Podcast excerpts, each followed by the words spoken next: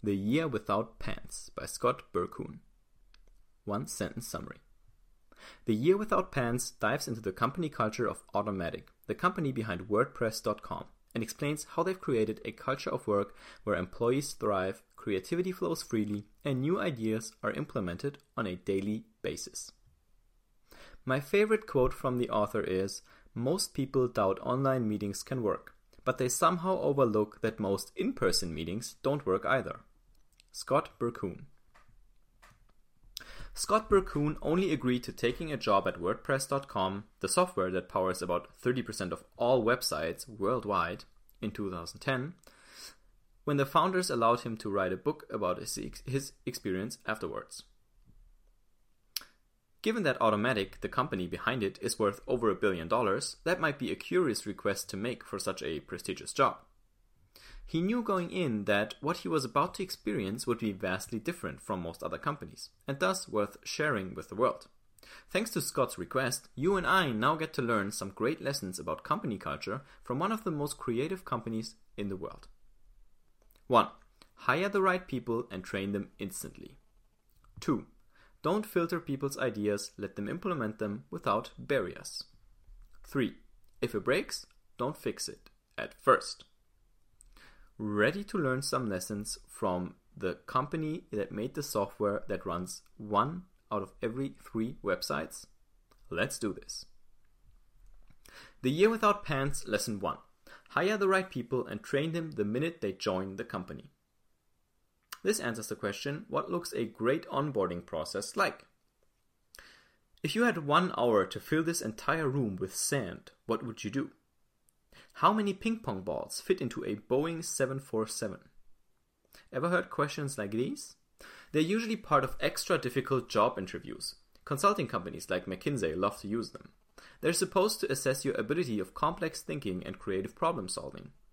While I agree that those types of questions are better than where'd you go to school, they miss the target. Don't you want to hire whoever's best at the job that must get done? Because with this process, you're just hiring whoever's best at the skill of being interviewed. That's why at WordPress, job applications involve a small project similar to what the applicants would be doing later.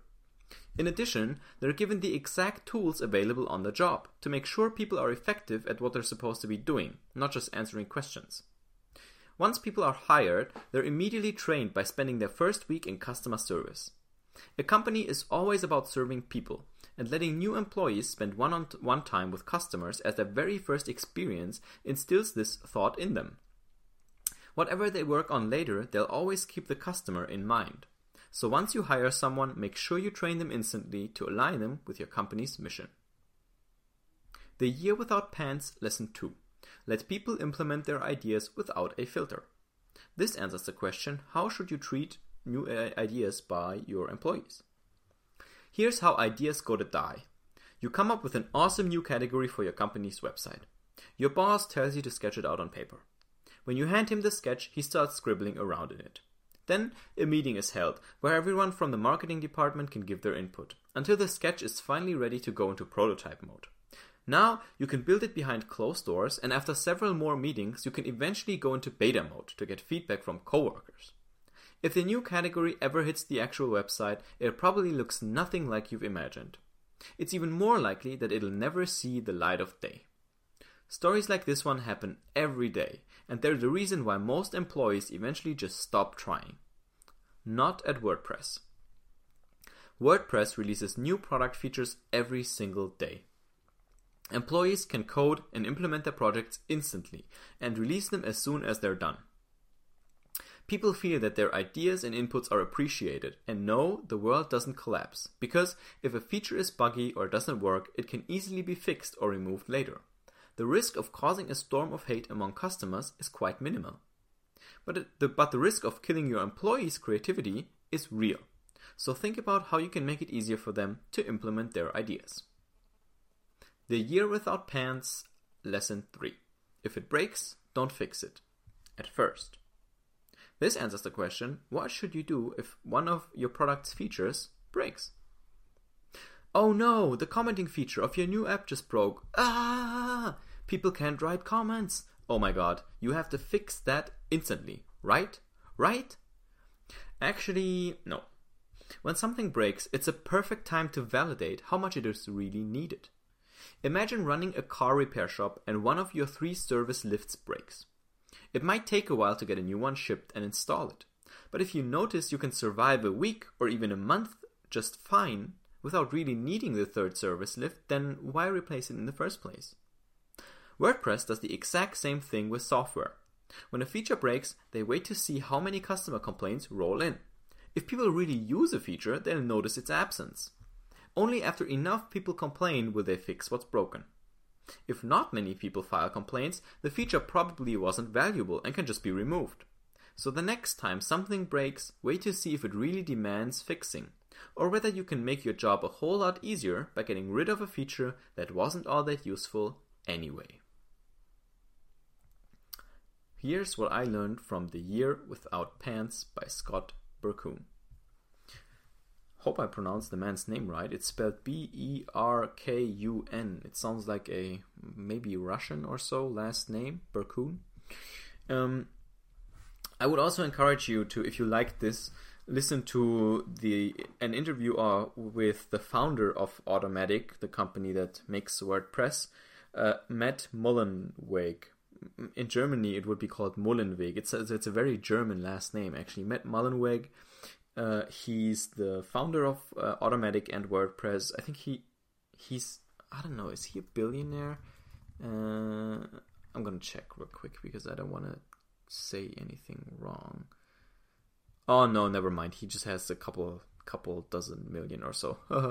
um, but the company is worth a billion dollars, right? So um, uh, WordPress it's a it's a back end uh, content management software you can use to build websites and it has templates and so on. It's the number one provider. Again, 30% of all websites in the world run on WordPress, which is staggering. Um, and he he founded that company. And he's the one behind many of these ideas scott outlined in the book. So uh, tim ferriss has an interview with matt mullenweg on his podcast. Uh, check that out. If you put tim ferriss matt mullenweg in google you'll find it. And uh, so if you want to learn more about that and get more insights into how this company works i think that's a great place to start the other part I want to talk about is that yeah, this is all nice and and and cool, but what if you're the employee, right? What if you're not the one making the rules? What if you're the one following them? How what can you take away from this? So uh, several things I think. From the first lesson, we learned that talking to customers or spending time one on one with customers is really really important.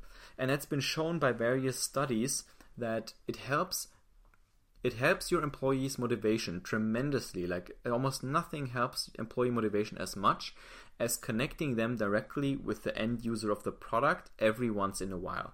So if you're an employee and you usually don't see customers face to face or or meet them or whatever, make sure arrange a meeting, um, do it out of outside of work uh, I don't know, go to a customer's home or help someone set up their product or their service or do something that allows you to interact one on one with the person that uses the end product you support in whatever role or form you do that. Because if you do that and if you do that I don't know, like once or twice a year, right? The, for example, the guys building the cars at BMW at the manufacturing line, like if they get to see a customer just, I don't know, once a year or twice a year, if they get to see the people picking up the cars and smiling and being happy about this awesome product that they're buying, that's that changes their work entirely, right? It changes a lot because you get meaning in your work because you have to see what it's actually for you have to know what it's for in the end. So try to build that connection. Try to make that connection somehow part of your work on a sort of at least uh, semi-annual or so uh, recurring schedule. That would be really important, I think, for your motivation. So that's something you can take away. The other thing you can take away is that so you might have lots of filters at work for implementing new ideas, but what if you just ignored them, right? So it's always easier to uh, to say sorry later than to ask for permission ahead of time. So if you have an idea, if you know you have good stuff, just do it, right? Don't ask anyone. Like if you think something would be helpful and there's little risk uh, associated with it, just do it, okay? You can always apologize and say, sorry, boss, I know, like, okay, yep. But if it's a small thing and it has a chance of making their day better, chances are when you do it, they'll say, wow, nice work. I like the initiative. This is awesome. We should do this more often. Hey, guys, did you see what what um, Peter just did? That was awesome. Peter, you're now in charge of da da da. Obviously, it, it that was like it doesn't always work like that, but you get the point. So just do it, okay? So if you think something is good and worth it and, and a good idea, just do it, and then eventually apologize later. And the other aspect of something breaking and then not fixing it, I just thought that was fascinating. Um, I I do it in little ways on my website. So some links, for example, are often broken, and I keep sending them to people, uh, and so on. And some things are are hard to fix, and others are easier. But that's really one or two times I had the chance to notice that. Oh yeah, actually, like this has been broken for a while, and nobody cares. So hmm, you know what? I might just you know uh, remove it. Um, that's just a really cool idea. It doesn't work in any and every scenario. Obviously, with software, all of this is really easy because you just plug and play features and it doesn't, you know, it's not associated with a lot of costs or additional work. Um, and it's harder, but as you saw from the repair shop example, this is possible in offline and brick and mortar businesses too, right? So it's not just uh, exclusively possible in software scenarios, right? That's not all of it. So you can hear the the blind uh, the shutter going down. I apologize. It's time to go to bed. Actually, over here, uh, time to end the summary too. Uh, the Year Without Pants by Scott Berkun. I hope you enjoyed, and I will see you on one of the next summaries.